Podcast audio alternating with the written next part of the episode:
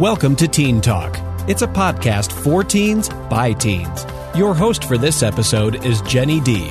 Our goal is to meet you where you are and reinforce that you are not alone. Proudly sponsored by Mountain High Appliance. Hi, it's Jenny D from KOSI 101.1, and I'm talking to two amazing individuals today. It is Ritwick. How about you uh, introduce yourself, where you go to school, how old you are? Yeah, my name is Ritwick, and I'm 17 years old. All right, and we were talking a little off uh, the air, and you were talking about FBLA, Model UN, like you're involved in a lot of clubs. So, I mean, you're used to social interaction and kind of that that environment. Has that been different in the last year and a half for you? It definitely has. As with Model UN and FBLA, they're both um, obviously in-person academic clubs, and mm-hmm. you're surrounded by people just as um, passionate about whether it's FBLA or Model UN as you are, and you, just being surrounded by those people, it not like it motivates yourself and it pushes yourself to kind of push the limits in these respective extracurriculars. But with COVID and it being virtual, it was definitely much harder to interact with these other people and and it was a very like casual environment in both FBLA and Model UN. But with COVID and with Zoom calls and Zoom meetings, it definitely felt less social, more awkward, and that's something that we definitely struggle with having more people interact with each other with the Zoom and even with the black boxes. But yeah, definitely looking forward to going back in person. And I think it's harder too to get a read on people. Like I um, you know, I, I talk for a living on a radio show where there's really nobody in the studio with me, but um, like on a on a conference call right now, like we're doing kind of situation where it's, you know, you're in your own environment, you're you're maybe a little more relaxed, but I think it's harder to kind of to feel the vibe of the room if that makes sense. Absolutely, yeah, and. I was an officer. Well, I am an officer for both clubs. So that means I assist in running the meetings. Mm-hmm. And for example, in Model UN, we have a world news segment where we try and talk about world news, get some different opinions out there on recent events from people in the club. And you first introduce the event and then kind of an open floor. People get to interject their opinion whenever and the conversation goes on. And it's definitely hard to, other than the interrupting and like two people trying to talk at the same time, it's kind of hard to see other people's reaction mm-hmm. and then gauge like, like the impact of what you're saying. So if you're trying to say something and you're trying to have a purpose and try and instill something in someone else, you can't tell if that thing is actually instilled by their facial expression. You can mm-hmm. only just assume from the black box. Yeah, and and I think you're taking a lot on faith and a lot of on assumption of like how it's being construed, if they're getting your message. If uh, I mean, one of the things I love most is sitting in a room full of people and just talking back and forth and it being loud. And my whole family was growing up, you know, we were loud and boisterous and um, missing that over the last year has been has been hard because I feel like you get so used to one way and you're trying to figure out, you know, what's the new social norm. I mean, with the exception of the clubs and stuff like that, have you enjoyed being able to go back and see your friends, like be out and about of your house and kind of that aspect of like your personality coming out that way too. Yeah, definitely it's been fun to go back in person and I felt myself becoming more of myself before the pandemic as well and mm-hmm. obviously safety first um my made sure myself and all my friends were fully vaccinated and we were taking necessary precautions when meeting but mm-hmm. it was mm-hmm. great to see them in person after nearly a year if not more than a year of just online stuff. And as great as FaceTime is and talking with your friends via those online methods, it isn't the same as being in person and interacting with them directly. As, well, and did it? Yeah. I don't know if it felt like this to you, but the first time I got to hang out with my friends, I was like, it was like awkward a little bit. You're like, hey, what's going on? Like, I got actual pants on. Like, I'm excited to see you, hmm. but kind of lose that little bit of camaraderie. And I mean, you find it again, and I think that's one of the joys about being together. But like it kind of creates more of that social anxiety that I already have like on a daily basis. Like so I don't know if with you too, like you're kind of you're a little nervous about seeing your friends again because it's been so long. Yeah, it's definitely been a while, but like these, I still remember that these are my friends, and I kind of just click instantly with them and just mm-hmm. get back right into it. Because as awkward as being online is, and you kind of, at least me personally, I lost a lot of my social skills. But I found that right when I started hanging out with people, it didn't come back immediately, but it came back eventually. And yeah. it was just right back into it. And I felt um, more able to interact with other people than maybe I was during the pandemic. Do you feel like there's anything that has triggered you? Like anything that even now when we're starting to get back to to open that that kind of gives you that little bit of hesitation thinking like, "Oh my gosh, like okay, what what is this?" Like start panicking a little bit about being out and about and you know, and how do you interact with some people that you haven't seen in years?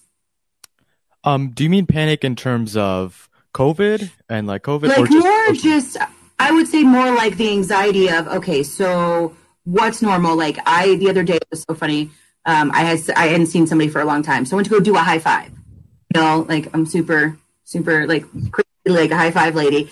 And I'm like, can we even do that anymore? Do you like, you don't know if people are comfortable with it and you know things like that little things like that make you have the anxiety and the panic of like am i doing the right thing by high-fiving or should i do elbow still you know i definitely have that um social anxiety i guess out and about hesitation to interact with people because obviously covid i don't want to interact with um people i don't need to because of covid yeah. restrictions because more people you interact with the higher chance of contracting the virus but also I found that yes, I did have that hesitation, but I kind of look forward to like look on the bright side that it'll eventually go back to normal and I'll eventually kind of gauge the vibe of, oh, is it okay to give a high five or just an elbow? That type of stuff. So I felt that I would eventually um, get that skill back of trying to read the mood mm-hmm. of each person I'm interacting with. And I think that a skill will come back as we go back in person more and more. Yeah, I think so. I think you get a little more comfortable with it. And now that, you know, a lot of people aren't wearing masks too, you can see, you can read their facial expressions. Like you said, like it's nice to have like those, those obvious, like I can see that they're okay. They're smiling. They're happy to be out here too.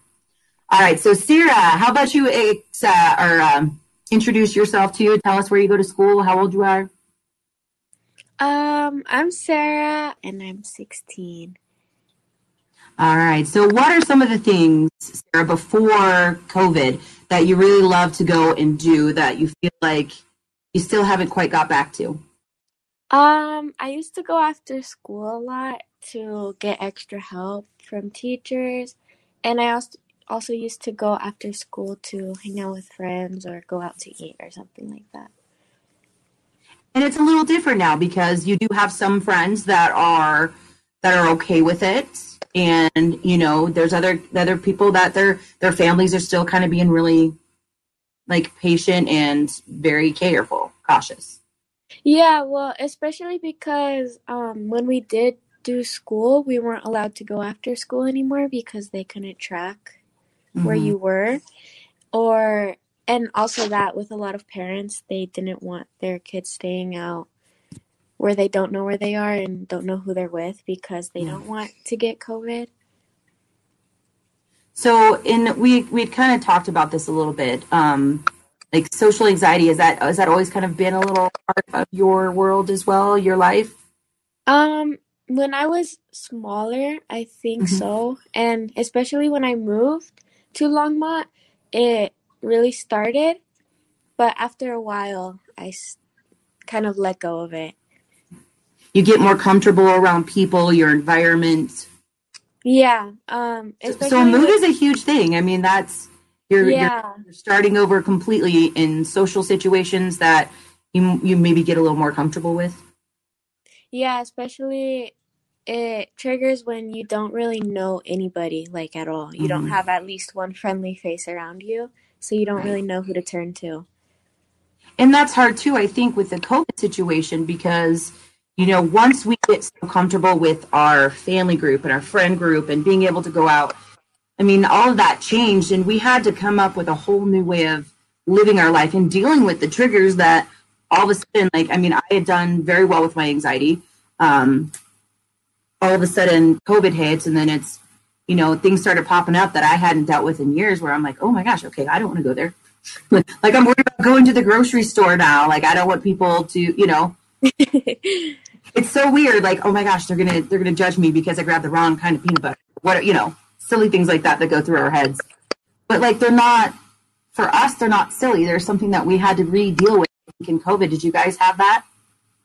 Yeah, I think I did a lot, especially like I'll be walking across the street and I'm like, oh my gosh, like I'm walking across the street. That's so embarrassing. Like people are watching me. yeah. And and it's one of those things. You said you did cheerleading, right? Yeah. Yeah. So I did cheerleading too. I do a radio show, obviously. So I think that it's it's it's interesting to me and it is so encouraging to me to see you guys when you are dealing with social anxiety being able to to to continue to find new ways and to continue to grow as an individual. So you're not scared of some of these things anymore. And being a cheerleader had to have been hard with social anxiety i know like because girls can be mean.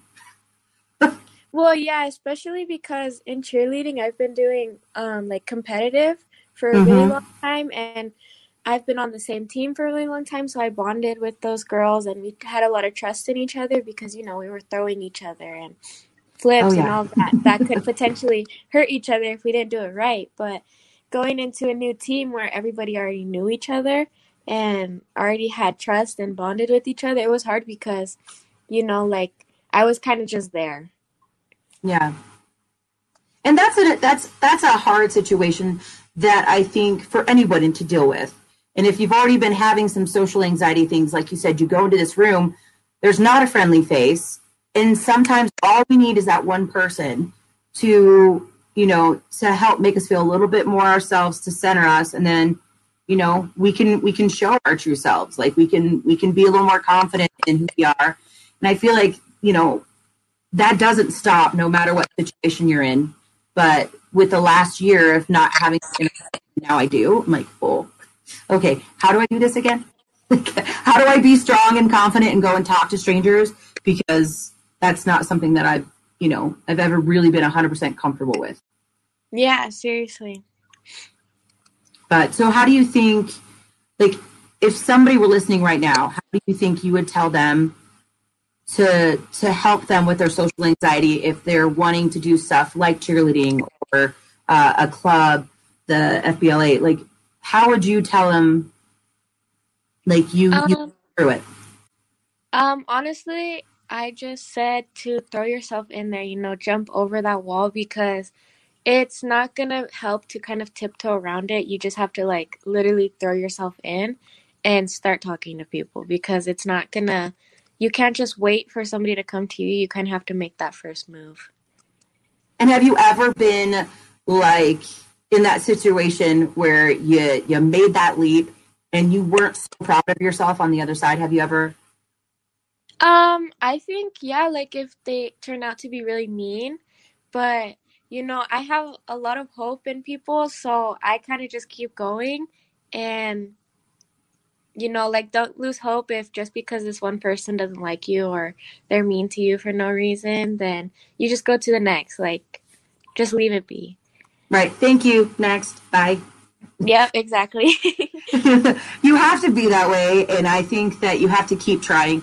Some of the best moments in your life, I'm sure, have come from you being brave, taking that step, and being able to enjoy. I mean, being competitive for cheerleading and doing all that, like, that's a huge thing. Like, girl, that's awesome. And for you to be able to start over with a whole new group of girls and still have the confidence to go out and do it, like, that's that's brave. I love that. Yeah, especially because, you know, a lot of girls can be mean, super mean, and especially um competitive girls, it's just 10 times mm-hmm. more. It's like, why can't we just lift each other up? I don't understand that. yeah, seriously. but I would like to say that we don't see that in later in life too, but we all know that um, I'm not good at lying. So But I think you've already started to kind of see like the core group of people around you the you know those those are your tribe. Those are your people that get you through whatever. I mean it's it's been a lot of women along the way that i've met in radio and throughout any of my careers. Like there are some really amazing people that want to help you, want to lift you up, want to make you your best person, keep those people around you and keep your circle small if you have to, because anyone else who's not trying to push you in the right direction, you don't need that anyway, especially as we go through social anxiety every day. I feel like we, we need a really strong tribe around us too. Um, how about for you, Ritwik? Like, has there been a moment when you really had to step outside that box and it was like the best feeling experience ever? Yeah, definitely. I've had actually quite a lot of those and even pre pandemic as well. And I found that the main pushing factor for kind of getting over that wall, like Sarah was saying, is um, the people around me that are pushing me to do it. So if there's an opportunity or a club to join that someone would think I would be really good fit for, and I would be like, uh, I don't know. And they kind of just push me, whether it's my parents or my sister or a friend, they kind of push me over the edge and then I joined just one meeting and I absolutely love it and I stay there throughout my high school and that's actually what happened with Model UN. And I think just getting over that hump, um, listen to the people around you and uh, also taking the advice of people around you. And also in terms of trying to talk to someone else if you don't know anyone in the room, find most helpful is that when I go up to talk to someone, I remember that they're also human so like there's a 90% chance that they also understand that I'm trying to make conversation with them mm-hmm. and they're going to make the effort um they're going to reciprocate the effort. So yeah, like they're yeah. probably feeling just as awkward as you are. They just the same thing like we all have that little bit of a pause moment and if we can just press play on little tiny moments like that and do that throughout the day, I feel like that's one of my things um because growing up it was a little different for me. My mom was agoraphobic she wouldn't leave the house. Like you know it's it's kind of one of those things where you are trying to push yourself just a little bit more. So i found myself when i went to college i, I will say yes. At least once. Like if i try it once and i don't like it then i know. I don't this isn't for me but i always try once try to do something once that scares me maybe a little tiny bit but it's something that i feel like every time i do i feel proud of myself for like a little outside my comfort zone, getting outside a little tiny bit. Yeah, absolutely. And I'm not a very big quote person, but one quote that very re- that resonated with me a lot. I forgot who said it, but it's that you learn your you learn the most about yourself in the most uncomfortable moments. And I realize that's so true because if you're trying to approach someone, you discover like, hey, do I am I genuinely extroverted or am I introverted? and that's why I think it's important to keep on seeking for those uncomfortable moments and not with the goal of making them comfortable, but just experiencing them and having a more diverse outlook. Yeah, I'm an extroverted introvert. That's what I say. Because it depends on the day. There's there's a lot of situations. I think. So, what would you want people who maybe don't have social anxiety to know that might help them understand through in moments like this? Like, what somebody completely on the outside know? I think um, it's easier said than done, but to put yourself in the other person's shoes and always try and understand the other perspective. And that's what I found is most important because even though I may not fully understand that other person's perspective, in just generally speaking, um, I find that if I actually make the effort to try and see it from their perspective, I actually learn a lot. So even though it's not a perfect emulation, if you put yourself in that other person's shoes and try and see it from their perspective, you'll be more understanding and then you'll know how to respond back and go forward with it. All right. How about you, Sarah? What do you what would you want to tell somebody who doesn't have social anxiety about like what you go through? Um, I would want to tell them that um just looking at a person that you don't really know or that you've never talked to before, you don't know anything about them. Everything everyone is going through something and someone with social anxiety can be just sitting there and be overthinking about the whole room, overthinking that everyone's looking at me, oh my gosh, like or what if they see me like this is so embarrassing. That I think people should know that because our mind can tend to race about little things and and we overthink that is the perfect way for it. Like we could look like we're serene and on a beach in our mind, and it's we're thinking about every single thing that we did that day, or how we did something differently, or uh, I mean, there's so many different ways. I, I like. I think that people with social anxiety react to different situations. There's there's not a lot of calm going on in the moments that people don't realize. So be kind, right? Yeah, definitely. So what helps you with your anxiety, real quick? Like, is there something that when you feel that anxiety coming on, you're like, okay, it's time for this? Like, do you use a breathing technique or anything like that? Um, I kind of just tend to remove myself from the situation. Like, go, like, I don't know if I'm at school, just go to the bathroom for a few minutes and just chill out, you know?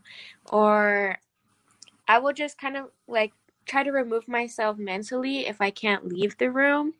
Um, you know, music or anything like that, put my head down. Something simple, you know, like nothing too big that I need to leave or anything like that. That's good. How about you, Ritwick? What do you do when you feel that anxiety coming on? Is there something that helps to kind of calm and center you? Yeah, what I found that works best for me is that I kind of look into myself and like think, do I want to be here? And also, in a way, what do I get out of being here? Obviously, not in a super selfish manner, but like, mm-hmm. if something is not serving you well and it's only serving you harm, then you should get out of there whether that may be mentally or physically, like Sarah was talking about. Mm-hmm. And yeah, just ultimately listening to myself is that like, do I truly want to be here? And then I go forward with there based on some of Sarah's techniques. Yeah. I like it. I think that's great. I think removing yourself from the situation is a really important one. And for you guys to know this at such a young age, and I know you're 16 and 17, so you're not, you know, you're not babies, but you guys have already learned some really important things. I think that it takes a lot of people years to find out about themselves. If it's not serving you well, I like that you said that because I feel like it's the same thing. You have to see what is the situation, like the benefit to me, and is it outweigh basically the anxiety that I'm going through. So I think you guys are doing a fantastic job. You have been brave in so many social situations. And, you know, I wish when I was younger that I would have had friends like you guys too, like the the ones that think outside the box and think about other people in the room. You guys have said that several times today, like just wanting to be kind to other people because you know what you go through on a daily basis. So that would be my little thing is that keep doing what you're doing and keep being that kind person to other people because I think there's a lot of people out there that go through this and they don't have anyone to talk to. They feel like it makes them like is a weakness. And I will say over the years, I've had moments at that where I thought it was a weakness but it's really one of my strengths because it makes me more compassionate. And you guys definitely have that in spades. So thank you both for everything you do. Reach out if you ever, ever need anything. Um, because I really, I'm just, I'm proud to be here talking to you guys about this. And I know it's a very grown up subject, but thank you for weighing in and showing people that even at 16 and 17, you can get it. You can be that kind person. So thank you.